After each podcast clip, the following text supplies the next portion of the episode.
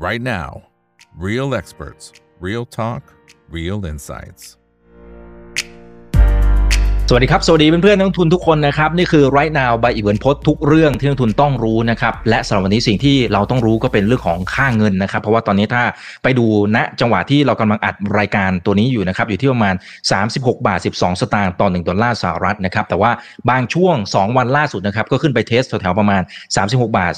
35 สตางค์ต่อ1ดอลลาร์นะครับ นี่ขึ้นไป test 2 รอบแล้วนะฮะ เดี๋ยวคงต้องรอติดตามกันนะครับในช่วงวันสองวันนี้ว่าจะมีโอกาสทะลุขึ้นไปต่อหรือไม่อย่างไรนะครับในขณะที่ flow ของต่างประเทศเองก็ยังคงขายในบ้านเราทั้งในตลาดหุ้นตราสารหนี้หรือแม้กระทั่งถ้าไปดูทางฝั่งของ future เนี่ยก็เริ่มเห็นจังหวะของการ short ลงมาโอ้โหนี่มันเกิดอะไรขึ้นนะครับคงต้องมาเรียนสอบถามนะครับทางด้านของพี่เอ็มครับคุณบุรินทร์อดุลวัฒนะครับเป็นกรรมการผู้จัดการและ Chief Economist จากบริษัทศูนย์วิจัยกสิกรไทยจำกัดนะครับ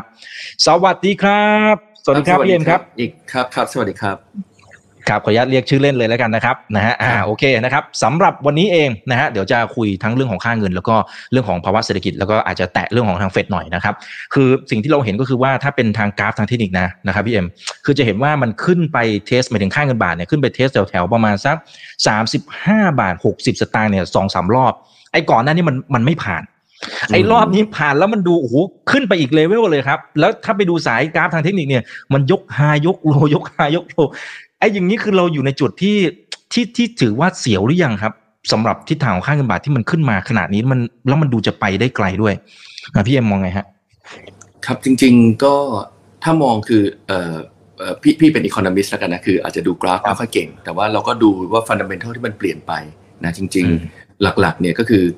คงเป็นเรื่องเฟดนะคงเป็นเรื่องเฟดเป็นเรื่องมันมีทั้ง external factor เป็นเรื่องนอกประเทศอะหลักๆ คือเรื่องเฟดเรื่องจีนนะครับ แล้วก็เรื่องในประเทศเรื่องเอ่อนโยบายของรัฐบาลนะอันนี้ที่ที่นักลงทุนเนี่ยกังวลนะครับก็ก็มีมีหลายๆ factor อาจจะเริ่ม factor ไหนก่อนดีครับอ่าเอาเอาเรื่องเฟดก่อนก็ได้ครับ เพราะว่าสดได้ครับๆร้อนๆเลยนะฮะในช่วงเช้าที่ผ่านมา ซึ่งจะมีการประชุมไปจริง ๆ ถ้ามองผิวเผินอาจจะไม่ได้เซอร์ไพรส์เพราะเขาคงอัตราดอกเบี้ยไว้ โอ้แต่แต่ดูไส้ในนี้ก็ใช้ได้นะครับใช่ครับ จริง ๆ เนี่ยถ้าถ้ามองแค่ผิวเผินอย่างที่อีกบอกเนี่ยเออก็ตามคาด เฟดไม่ได้ขึ้นดอกเบี้ย แล้วก็โอเพนนะก็เป็น Data Dependent บอกว่าก็ขึ้นอยู่กับข้อมูล ก็อาจจะสามารถขึ้นดอกเบี้ยได้อีก แต่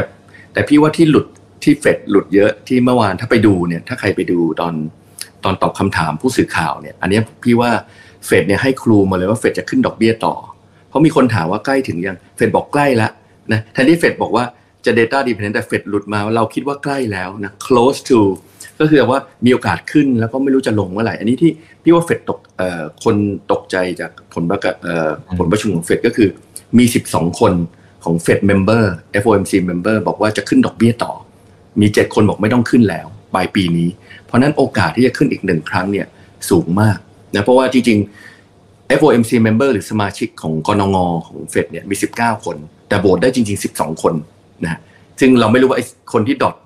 อ่อ ว่าจะขึ้นดอกเบี้ย 12 คนเนี่ยเป็นคนที่มีโอกาสโหวตได้หรือโหวตไม่ได้แต่ว่าทุกคนเขาก็นั่งคุยกัน แต่เราก็เห็นแล้วแหละว่าทิศทางเนี่ยทุกคนดูกังวลนะอันนี้ก็คือเรื่องหนึ่งที่ตลาดตกใจ เรื่องที่สองก็คือทุกคนคิดว่าเฟดเนี่ยจะเริ่มลดดอกเบี้ยละปีหน้าอืมแล้วก็ลดเยอะด้วย แต่ปรากฏว่าในดอทพลอตเนี่ยหรือที่เอ่อเป็นการประมาณการของสมาชิก FOMC เนี่ยปรากฏว่าเอ่อทาง FOMC บอกว่าอาจจะลดแค่ 2 ครั้ง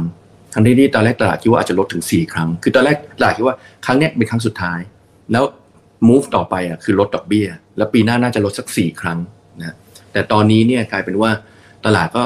เรียกว่าสปูกแล้วกันนะภาษาสปูกคือตกกระจายว่าเอ๊ะเฟดเห็นอะไรที่เราไม่เห็น แถมยิ่งตอน press conference เนี่ยตอนที่นักข่าวถามเนี่ยเฟดหลุดมาเยอะมากว่าเฟดยังไม่พร้อมจะหยุดนะฮะอันนี้ก็เลยทำให้ทำให้ค่าเงินดอลลาร์เนี่ยแข็งต่อ และตัว ดอกเบี้ย 2 ปีบอล2ปีของสหรัฐเนี่ยสูงขึ้นไปตั้งแต่ปีครั้งสุดท้ายน่าจะสูงระดับนี้ตั้งแต่ปี 2006-2007นะ17 ปีที่แล้วนะฮะเลเวลของ 2 ปียิวเนี่ยยิว2ปีเนี่ยไป 5.15นะฮะเมื่อคืนที่พี่ดูนะครับนี่ครับ10ปีห้าก็หนึ่งหกเลยครับ4.44อ่าห้าจุดหนึ่งห้าใช่ครับ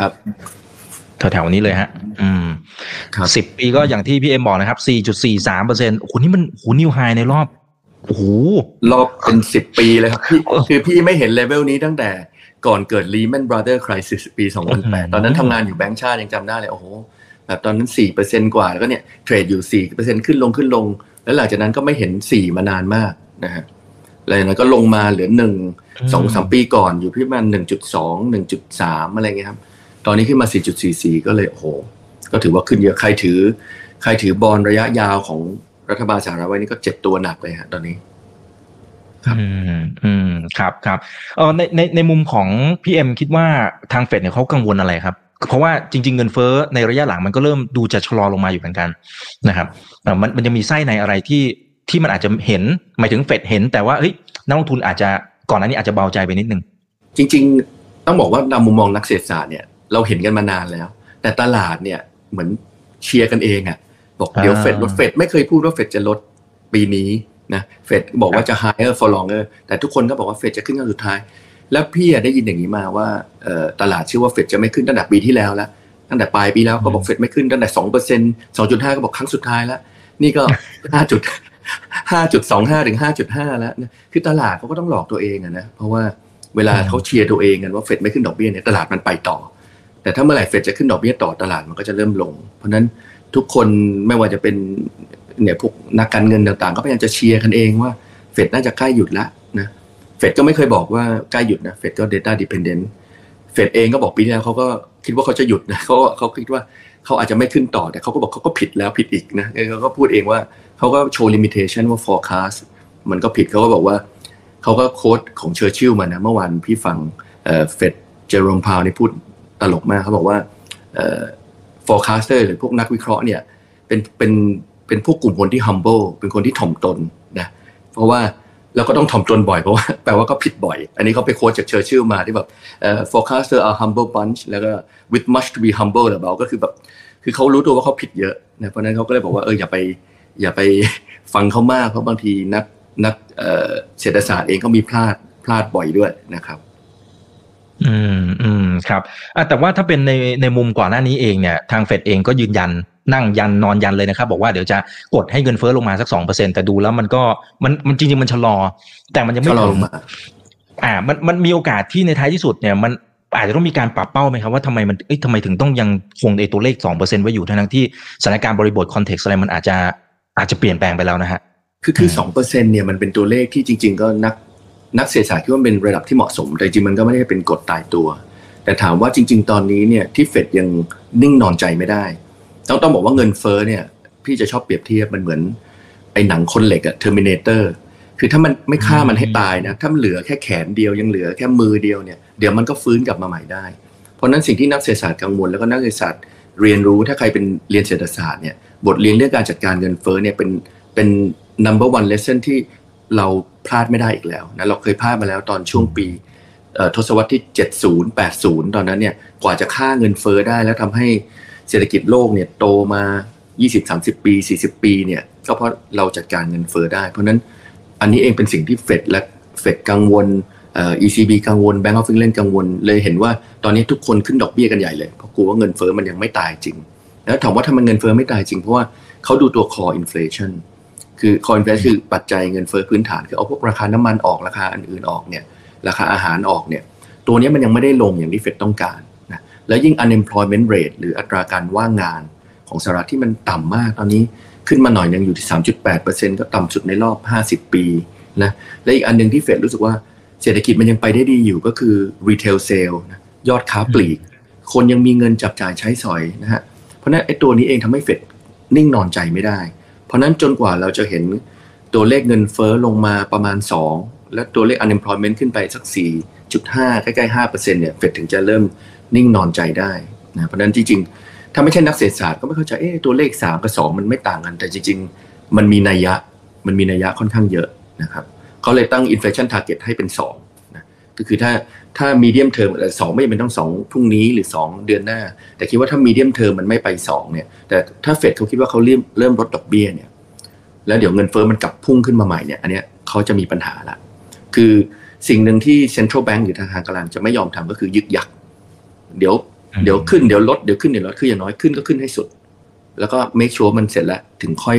ค้างไว้แป๊บหนึ่งอาจจะลด เพราะนั้นเราจะไม่เห็นเฟดแบบยึกยักนะไม่ใช่ขึ้นไปปุ๊บเดือนนี้ลดเดือนหน้าขึ้น อันนี้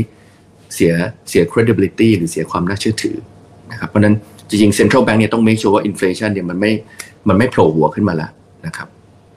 อืมอืมครับ แต่ต่อให้ณนาทีนี้นะครับ สิ่งที่เราเห็นก็คือว่าโอเค อย่างข้อที่หนึ่งคือเศรษฐกิจยังคงถือว่ายังพอไปได้ทางฝั่งอเมริกานะครับ เงินเฟ้อชะลอมาแต่ว่าบางตัวก็อาจจะยังยังไม่ถึงในจุดที่น่าพึงพอใจนะครับอ่แล้วเฟดยังมีโอกาสถ้าดูจากดอทพลอตอย่างที่พี่เอ็มบอก คือยังมีโอกาสที่จะขึ้นต่ออีก higher for longer นะครับ แต่ว่าเอ่อก่อนหน้านี้เองเนี่ย ต่อให้เขาขึ้นมาก่อนหน้านี้แล้วเนี่ยสิ่งที่เห็นก็คือแบงค์นะฮะหลายๆแบงค์ก็ก็สภาพคล่องก็มีปัญหาไปถึงอเมริกานะครับอ่าแล้วยังไม่นับว่าโอ้ผู้ประกอบการหลาย ๆ ตัวเนี่ยนะครับก็เริ่มผิดนัดชำระหนี้เริ่มเห็นสัญญาณตรงนี้อยู่เหมือนกันนะครับโอ้แล้วอย่างนี้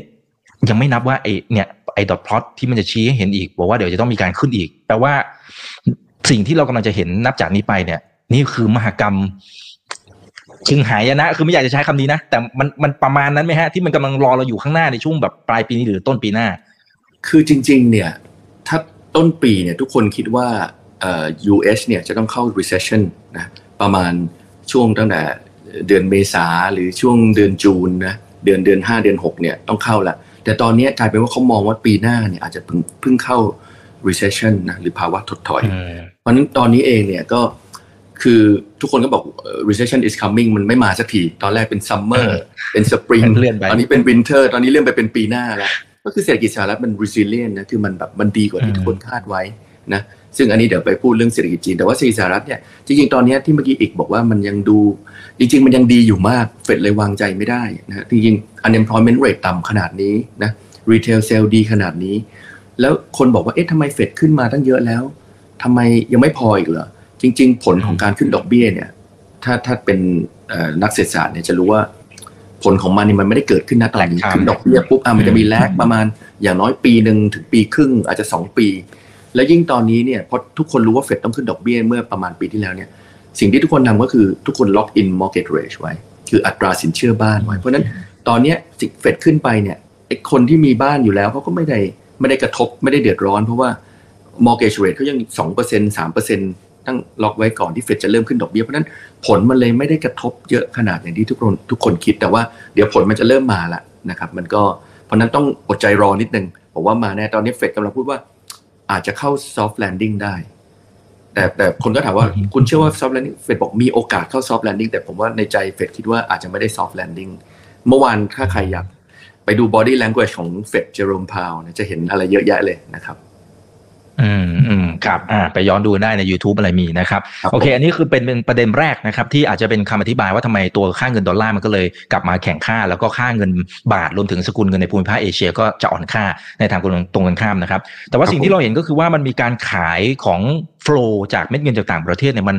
ขายแบบ across the board คือคือขายทิ้งตรงเนี้ยก็น่าจะเป็นคำอธิบาย แต่บ้านเราเนี่ยมันดูถ้าเปรียบเทียบในเชิงเปรียบเทียบกับ ค่าเงินในภูมิภาคโอ้บ้านเราดูเหมือนจะอ่อนกว่าหลาย ๆประเทศเหมือนกันนะครับ อันนี้มันมีคำอะไรที่อธิบายสำหรับปัจจัยเฉพาะตัวของเราไหมฮะก็อันนี้ที่คุยกับนักวิเคราะห์นะครับ แล้วก็คุยกับนักลงทุน แล้วก็คุยกับเพิ่งคุยกับ strategist ต่างประเทศเขาบอกว่าเขาเอ่อหลาย ๆ คนเนี่ยอาจจะกังวลแต่มันมีมีมีหลายอันก็คือหนึ่งอาจจะเป็นเรื่องนโยบายของรัฐบาลนะครับว่าอาจจะกังวลว่าเอ๊ะนโยบายของรัฐบาลจะต้องใช้ใช้เงินค่อนข้างเยอะนะ ใช้งบประมาณค่อนข้างเยอะอ่าแล้วจะหาเงินมาจากไหนนะครับ แล้วก็อีกอันหนึ่งก็คืออาจจะมีเรื่องการเอ่อตรึงพวกตรึงและลดค่าไฟฟ้าค่าน้ำมัน อันนี้ก็บางคนก็คิดว่าเอ๊ะมันจะกระทบกับกลุ่มพลังงานของประเทศไทยหรือเปล่านะฮะแล้วก็มันก็มีไก่กับไข่ด้วยคือเอ่อนักลงทุนต่างประเทศบอกว่าเอ่อเขาก็กังวลว่าค่าเงินจะอ่อนไปอีก เพราะถ้าเขากังวลว่าค่าเงินจะอ่อนไปอีกเขาถือไว้เขาไม่ไม่เซฟเขาเอาออกก่อนเพราะฉะนั้นมันก็ไก่กับไข่ถ้าเขากังวลว่าเงินจะอ่อนอีกเขาก็ถอนออก ไม่ใช่ว่าเขาถอนออกแล้วเงินอ่อน มันก็เป็นได้สองด้านนะก็อืมอันนี้เป็นอีกมุมมองหนึ่งว่า ทุกคนก็บอกเออรอให้มัน make sure ก่อนเนี่ยว่านโยบายนิ่งนะครับ แล้วก็เห็นว่าเออเออรัฐบาลสามารถเอ่อหาที่มาที่ไปของเงินงบประมาณได้เขาก็อาจจะค่อยกลับเข้ามา แต่ตอนนี้มันมีความกังวลหลายเรื่องแล้วเมื่อวานเนี่ยเผอิญมันมี มีข่าวลือด้วยนะครับว่าผู้ว่าแบงค์ชาติอาจจะโดนปลดจากโอ้นายกใช่รัฐมนตรี อันนี้พวกฝรั่งเขาก็ตกใจเขาไม่รู้จริง ๆ ว่าจริงๆเอ่อก็ทำไม่ได้ตามกฎหมายอยู่แล้วนะเพราะว่ามันมันแยกกันพรบอืมพรบของเอ่อเรื่องธนาคารแห่งประเทศไทยนะก็ผู้ว่าเป็นอิสระอยู่แล้ว อันนี้ก็ไม่ได้ถ้าถ้าคนไม่ได้เข้าใจต่างประเทศก็อาจจะไม่ได้เข้าใจบริบทของไทยก็อาจจะเป็นหนึ่ง factor แต่ถ้าเกิดคนที่อยู่ในไทยก็รู้แล้วมันมันไม่น่าเป็นข่าวจริงนะครับ ก็คงเป็นแค่ข่าวลือ อันนี้ก็เป็นหนึ่งใน factor อีก factor หนึ่งนะครับ ก็มีเรื่องเอ่อเรื่องนโยบายของรัฐบาลที่อาจจะทำให้ให้มีการต้องมาออกพันธบัตรรัฐบาลมากขึ้นนะครับอืมแล้วเมื่อวานเนี่ยนักลงทุนเขาบอกว่าเอ่ออาจจะเห็นตัวเลขที่จะมีการออกบอลมากขึ้นจากทางฝั่งของกระทรวงการคลัง และจะมีการออกบอลในในระยะยาวขึ้นนะในในช่วง 10 ปี 15 ปี 25 ปีขึ้นไปอะไรเงี้ยเขาก็ เขาก็กลัวว่าเป็นการ shift จากออก bond ระยะสั้นไปเป็นบอลระยะยาวนะครับซึ่งอันนี้เขาก็บอกเอ๊ะมันแสดงถึงปัญหาหรือเปล่าเวลา เพราะเพราะเขากังวลว่าเวลารัฐบาลหรือบริษัทกังวลเรื่องนะต้องมาหาเงินเรื่อยๆหาเงินบ่อยๆ มากู้เงินบ่อยๆ ก็ก็เลื่อนไปเป็นระยะยาว อันนี้ก็เป็นหนึ่งใน factor ที่ที่นักลงทุนเขากล่าวกัน นักวิเคราะห์เขาพูดกันในตลาดนะฮะอืมอืมครับ ซึ่งจริง ๆ ทางฝั่งของรัฐบาลเขาพยายามจะชี้แจงนะครับ อย่างพวกนโยบายนะฮะที่แจกเงินดิจิตอลอะไรว่านไปเนี่ยนะครับ ซึ่งเม็ดเงินประมาณสักห้าแสนหกหมื่นกว่าล้านนะครับ ยังไม่นับตัวมาตรการอื่นๆ ที่จะตามมาอีกนะครับ แต่เขาบอกว่าเดี๋ยวเศรษฐกิจมันโตขึ้นนะครับ เดี๋ยวก็น่าจะจัดเก็บภาษีภาษีอะไรต่างๆกันมันก็น่าจะมา cover ในส่วนนี้ได้มันจะเป็นผลระยะสั้นนะครับแต่ว่าณนาทีนี้นี่มันเหมือนกับว่าเศรษฐกิจมันซึมมานานนะแล้วก็อยากจะกระตุ้นแบบอัดยาแรงเข้าไปเลย ตรงนี้นักลงทุนไม่เห็นด้วยเหรอฮะหรือนักเศรษฐศาสตร์มองไงฮะ คือเท่าที่มองมา อันนี้คือจริงๆเออผมว่าก็อย่างที่หลาย ๆ ท่านบอก ผมว่านักเศรษฐศาสตร์หลายหลายท่านก็กังวลนะว่ามันเป็นเม็ดเงินที่เยอะนะก็ถ้าห้าห้าแสนหกหมื่นล้านเนี่ยก็อาจจะประมาณสามสามจุดห้าเปอร์เซ็นต์ของ GDP นะ give or take นะครับ แต่ว่าเออผมว่าหลายๆคนอาจจะมองถึงความคุ้มค่าแล้วกัน เพราะว่าอาจจะกังวลว่าเอ๊ะถ้าถ้าแจกเงินไปแล้วมันจะเป็นครั้งเดียวแบบมันจะหมุนได้กี่ครั้ง อันนี้ก็ทุกคนก็ ไม่แน่ใจจริงๆนักเศรษฐนักเศรษฐศาสตร์ก็คุยกันเยอะว่าตกลงมันจะหมุนได้กี่รอบนะครับ ผมว่าจริงๆคงต้องรอเอ่อรายละเอียดสุดท้ายนะพี่มองคิดว่าอืมคงต้องรอรายละเอียดจากรัฐบาลว่าเออใช้เงินยังไง ถ้าใช้เป็น co-pay เหมือนคนละครึ่งเนี่ยอะก็อาจจะทำให้มันหมุนได้เยอะขึ้น แล้วก็อาจจะจำกัดสถานที่ที่ใช้อะไม่ให้ไปใช้กับพวกเอ่อแฟรนไชส์ใหญ่ๆอย่างเนี่ยพวกเซเว่นอีเลฟเว่นโลตัสอะไรเงี้ยคือมันอาจจะต้องมีข้อจำกัดเหมือนคนละครึ่งมันก็อาจจะหมุนได้เยอะขึ้น เพราะยังไงในที่สุด รายใหญ่เขาก็ได้อยู่ดีในที่สุดแต่ว่าถ้าเกิดอืมปุ๊บเข้ารายใหญ่ปุ๊บเนี่ยมันอาจจะไม่ได้มีการหมุนเยอะ ซึ่งอันนี้ก็อาจจะต้องรอกระทรวงการคลังมาชี้แจงนะครับ หรือรอทางทางรัฐบาลออกมาชี้แจงว่าตกลงเอ่อเงื่อนไขในการใช้เป็นอย่างไรนะฮะยังต้อง 4 กิโลเมตรอยู่หรือเปล่านะใช้ได้ร้านเล็ก ๆ แล้วจะเป็นบาวชื่อคือ ตอนนี้มันเหมือนรายละเอียดมันยังไม่ออกมาก็มันทำให้อันเซนดี้แล้วแต่ผมว่าพี่ว่าหลักๆ ส่วนใหญ่ก็คือเขาก็คงกังวลว่ามันเป็นเป็น เอ่อเป็นเม็ดเงินที่ค่อนข้างเยอะนะครับ แล้วก็อืมเหมือนซอสของ funding หรือหรือที่มาของอืมงบประมาณเนี่ยยังไม่ชัดเจนนะครับ ว่าจะมาจากไหน อันนี้ก็เป็นอาจจะทำให้นักลงทุนอาจจะมีมีข้อสงสัยนะฮะอืม ครับครับแต่สมมติว่าสมมติว่ามันเป็นไปตามเงื่อนไขที่เขาหาเสียงเลือกตั้งแล้วกันนะครับอ่าว่าเดี๋ยวจะต้องมีอ่าบล็อกชงบล็อกเชนอะไรต่างๆนะครับแล้วก็เอ่อตัวเม็ดเงินเนี่ยมันจะสูงขนาดนี้ สมมติไม่มีการปรับเลยเขาทำตามที่เขาหาเสียงเอาไว้เนี่ยเอ่อหลายฝ่ายเริ่มออกมาทักละ TDRI หรือหลายๆหน่วยงานก็ออกมาทักบอกโอ้โหมันกำลังกระทบต่อภาระทางการคลังในภาพระยะยาวนะนะครับ อันเนี้ยนะทางด้านของพี่เอ็มเนี่ยคิดว่าอย่างไรมันกระทบหนักแค่ไหนยังไงเป็นเป็นไปตามที่หลายคนกำลังทักท้วงไหมนั่นคือประเด็นที่หนึ่งประเด็นที่สองสมมุติว่าจะถอยกันจริงๆเนี่ยนะครับมันจะควรจะต้องใช้มาตรการอะไรนะครับถ้าสมมติว่าโจทย์ตั้งต้นของรัฐบาลชุดนี้เขาบอกว่าโอ้เราต้องการอัดยาแรงแล้วแหละเพราะว่าเศรษฐกิจมันมันดูแบบมันมันดูซบเซามานานแล้วอะครับมันต้องอัดเข้าไป มีอะไรที่มันจะมาชดเชยตรงนี้ ในขณะที่ในเรื่องของธนาคารกลางเองก็ไม่อาจจะไม่ได้กระทบกับมาตรการถ้าหากว่าไปแจกเงินแบบ จัดหนักจัดเต็มเหมือนที่เขาประกาศตอนต้นนะฮะอ่าครับก็จริงๆ อันหนึงก็คือเอ่อก็ต้องถามว่ารัฐบาลอยากจะกระตุ้นคือกระตุ้นเอ่อการใช้จ่ายเนี่ยหรือ consumption เนี่ยอืมมันกระตุ้นได้เป็นครั้งคราวนะฮะอาจจะอาจจะทำโอเค อาจจะได้ได้มาครั้งหนึ่งอะแต่ถามว่ามันจะคุ้มค่างบประมาณไหมมันก็คงอาจจะไม่ได้คุ้มค่าเท่าการกระตุ้นการลงทุนนะอันนี้ก็หลาย ๆ คนบอกเพราะว่าการลงทุนเนี่ยมันสร้างงานสร้างอะไรต่อไปนะมันมันมันมี ripple effect ไปต่อไปเรื่อยๆ แต่ว่าการการการใช้จ่ายเนี่ย มันก็คงได้สักสักเท่าไหร่เราก็ไม่รู้ตัวประมาณการดูขึ้นอยู่กับข้อจำกัด ก็คือผมว่านักเศรษฐศาสตร์อาจจะมองทางด้านนั้นว่าแทนที่จะกระตุ้นการใช้จ่ายกระตุ้นการสร้างงานสร้างอาชีพนะถ้าเป็นผ่านทางการลงทุน อาจจะยั่งยืนกว่า อาจจะมองในมุมนั้นนะครับ แต่ถามว่าเออมันอาจจะไม่จำเป็นจะต้องถ้าถ้าส่วนตัวมองอาจจะคิดว่าอาจจะสามารถ target ได้ไหมล่ะครับ คือการแจกทุกคนมันอาจจะเป็นเม็ดเงินงบประมาณที่เยอะเกินไปนะจริง ๆ จริงๆการกระตุ้น consumption เนี่ยก็หลายประเทศก็ทำอันนี้ไม่ได้ตามหลักการไม่ได้มีอะไรนะครับเพียงแต่ว่าอาจจะเป็นจำนวนเม็ดเงินที่ทำให้ทุกคนตกกระจนะจริงถ้าสามารถสามารถ target ได้ว่าเอาเฉพาะคนที่จำเป็นจริง ๆ หรือคนรายได้น้อย หรือคนที่มีหนี้สินอ่าหรืออะไรต่างๆอะคืออาจจะไม่ต้องให้ทุกคนนะคนที่มีเงินเยอะอยู่แล้วอาจจะไม่จำเป็นนะคนเงินเดือนหลายแสนจะเอาไปทำไมนะหมื่นหนึ่งก็คือ เอาไปมันก็ดีครับ แต่ว่าหมายถึงว่ามันก็ มันก็อาจจะสิ้นเปลืองงบประมาณนะถ้าถ้ามองในมุมนั้น คงคงเป็นเม็ดเงินมากกว่าคงไอตัว digital money ตัวอะไร ผมว่าทุกคนก็เวลคัมอาจจะแค่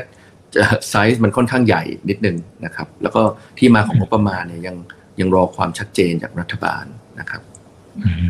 ครับอ่าโอเค ซึ่งเดี๋ยวตรงนั้นเดี๋ยวรอรายละเอียดนะครับแล้วเดี๋ยวเชิญพี่เอ็มมาวิเคราะห์กันเพิ่มเติมนะครับ ทีนี้กลับมาดูเรื่องของตัวค่าเงินบาทนะครับ ซึ่งตอนนี้ณจุดที่เราคุยกันอยู่ที่เราอัดคลิปกันอยู่เนี่ยนะครับ อยู่ที่ 36 บาท 14 สตางค์ต่อ1ดอลลาร์นะครับ พอมันขึ้นมาอย่างนี้ปั๊บเนี่ย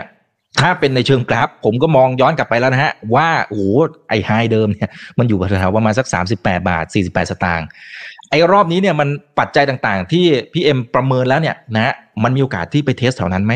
นะครับ แล้วถ้าสมมุติว่ามันอ่อนค่าหรือแข็งค่าจริงๆ แล้วมันเป็นบวกต่อเศรษฐกิจในภาพรวมมากกว่ากัน คือก็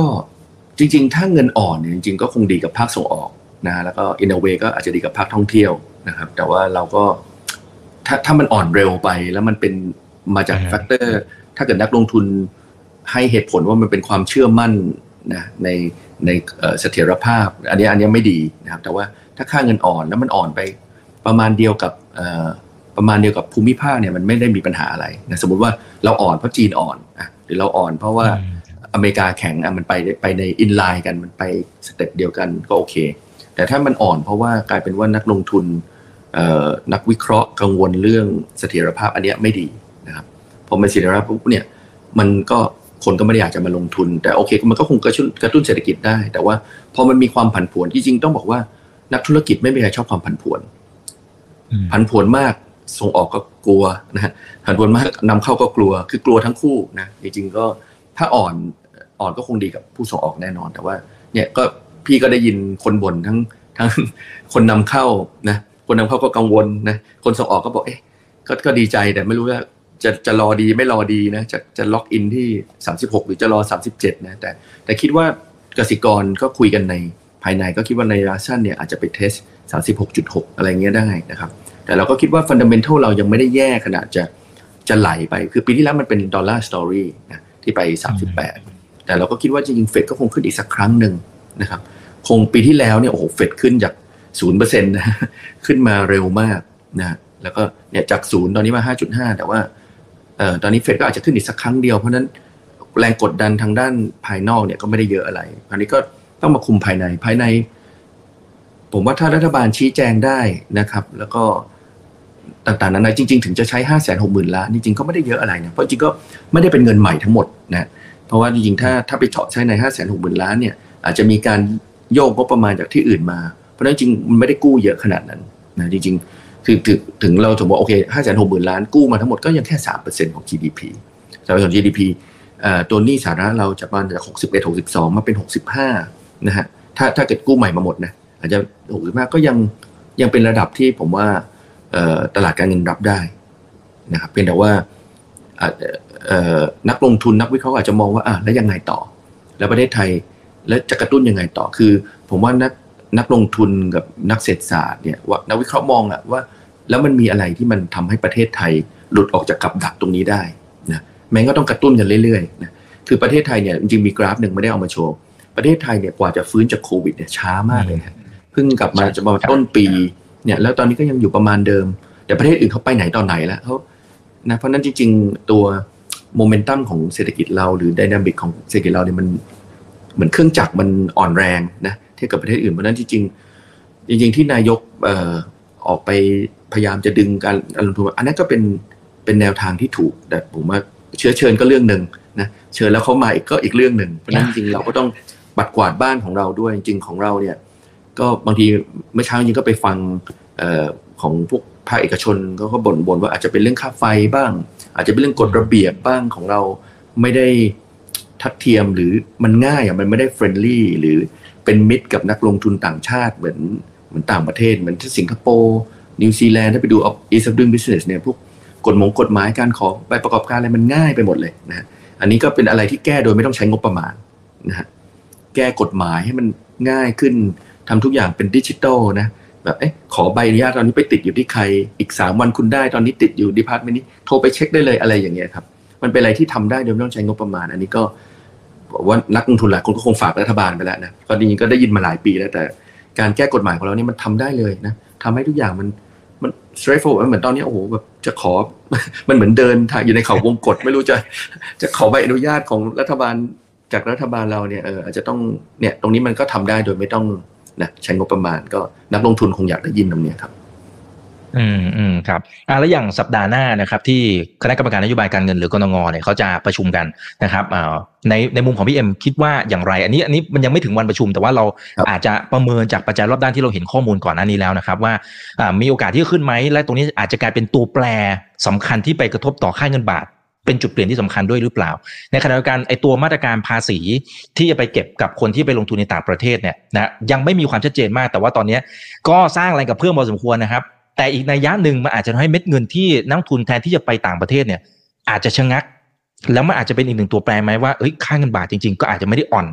ถ้าสมมติว่าอ่าสมมติว่าถ้าปล่อยไปตามธรรมชาติเนี่ยคนก็อาจจะไปลงทุนต่างประเทศมากขึ้น พอมีตัวนี้มามันอาจจะเฮ้ยเก็บไว้อยู่ในประเทศอะไรอย่างเงี้ยมันมันมันจะมีผลไหมหรือพี่เอ็มมองไงฮะ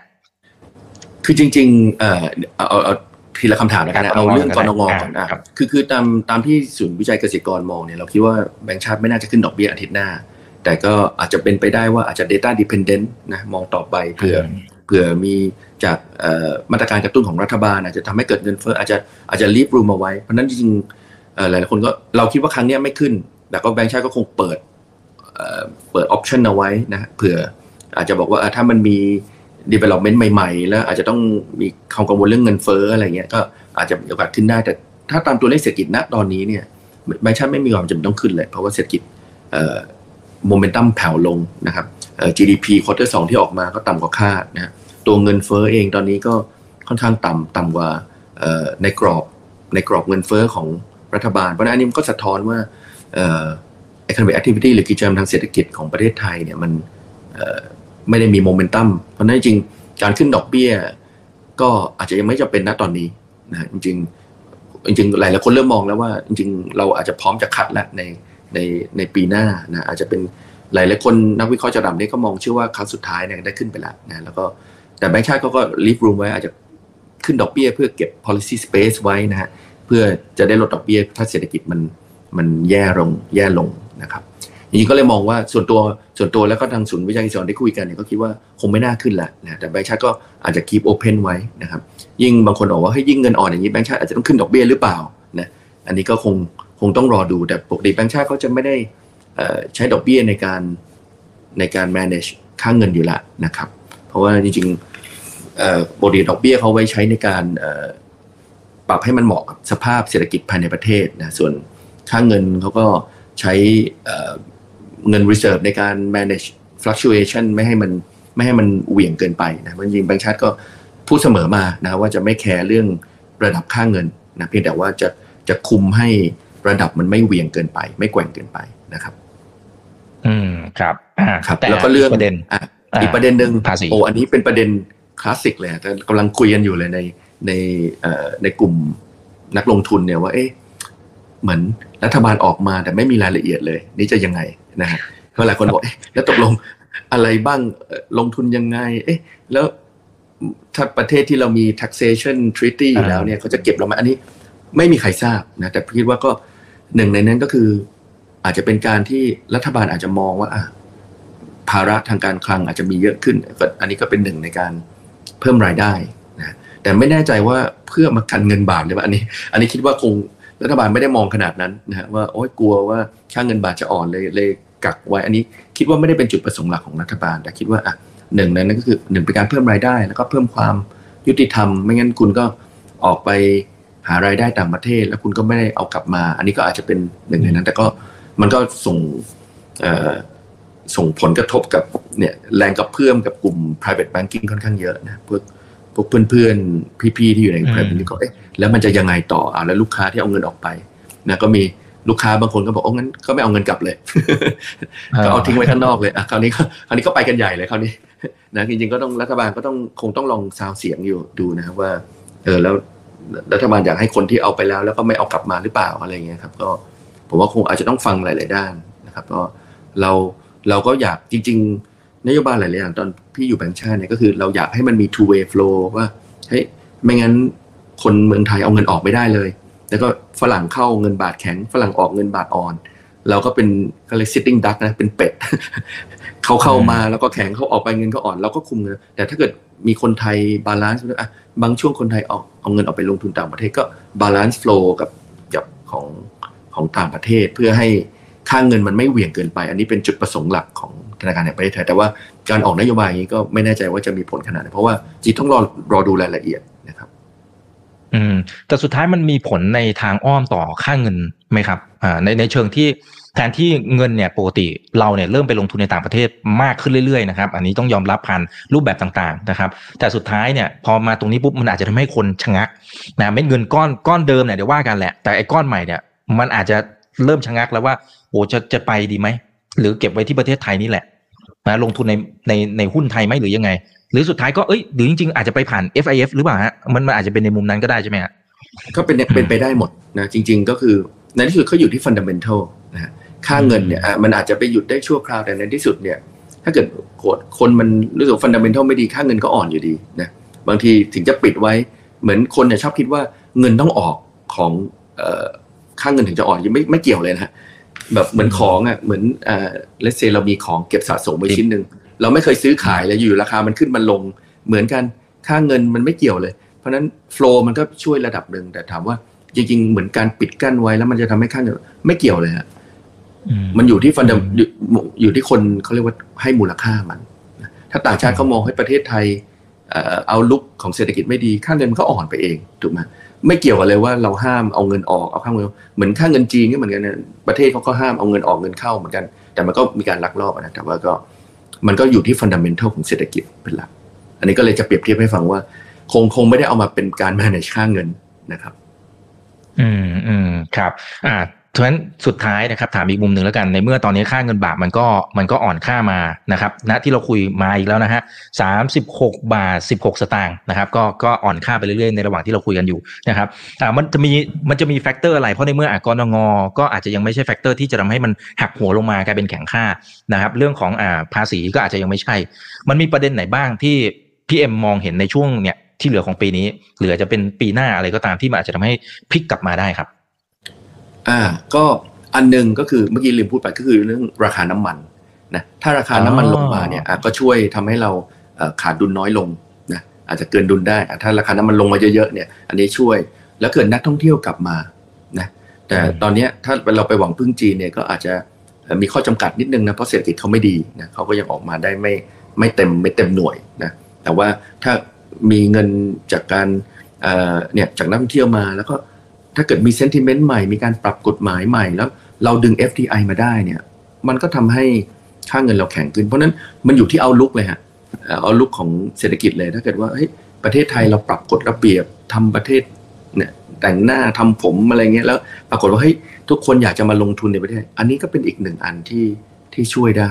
นะเรื่องตอนนี้มันเป็นคงเป็นระยะสั้นเพราะโอ้โหเฟดกับดอกเบี้ยกับเราเนี่ก็ต่างกันเยอะนะก็เป็นหนึ่งในนั้น แล้วก็ตอนนี้เป็นเรื่องความ ผมว่านักลงทุนก็รอดู มาตรการของรัฐบาลว่า ตอนนี้เห็นระยะสั้นแหละซึ่งจะใช้งบประมาณเยอะ แล้วคุณจะหารายได้ไง อาจจะเพิ่มภาษีไหม หรือจะนะดึงดึงคนมาลงทุนสร้างงานใหม่ ๆ หา เครื่องจักรใหม่ ๆ ในการรัฐเศรษฐกิจอะตรงเนี้ยถ้ามันมีตรงระยะกลางระยะยาวที่มันเห็นเป็นรูปธรรมเนี่ย อันนี้น่าจะช่วยสร้างความเชื่อมั่นได้ คือตอนนี้เหมือนรัฐบาลก็โอ้โหออกนโยบายมาเยอะมาก แล้วก็ดูเป็นระยะสั้นสัดส่วนใหญ่นะแล้วก็ อาจจะใช้เงินงบประมาณค่อนข้างเยอะนะแต่ถ้าเกิดว่ามีการชี้แจง มีนโยบายที่ควบคู่กันไปนะแล้วก็ปรับอะไร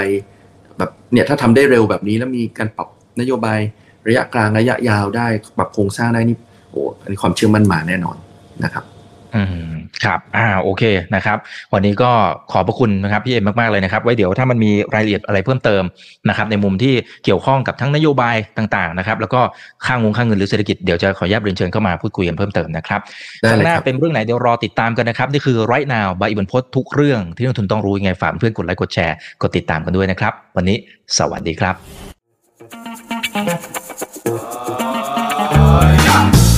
ถ้าชื่นชอบคอนเทนต์แบบนี้อย่าลืมกดติดตามช่องทางอื่นๆด้วยนะครับไม่ว่าจะเป็น Facebook, YouTube, Line Official, Instagram และ Twitter จะได้ไม่พลาดการวิเคราะห์และมุมมองเศรษฐกิจ และการลงทุนดีๆ แบบนี้ครับ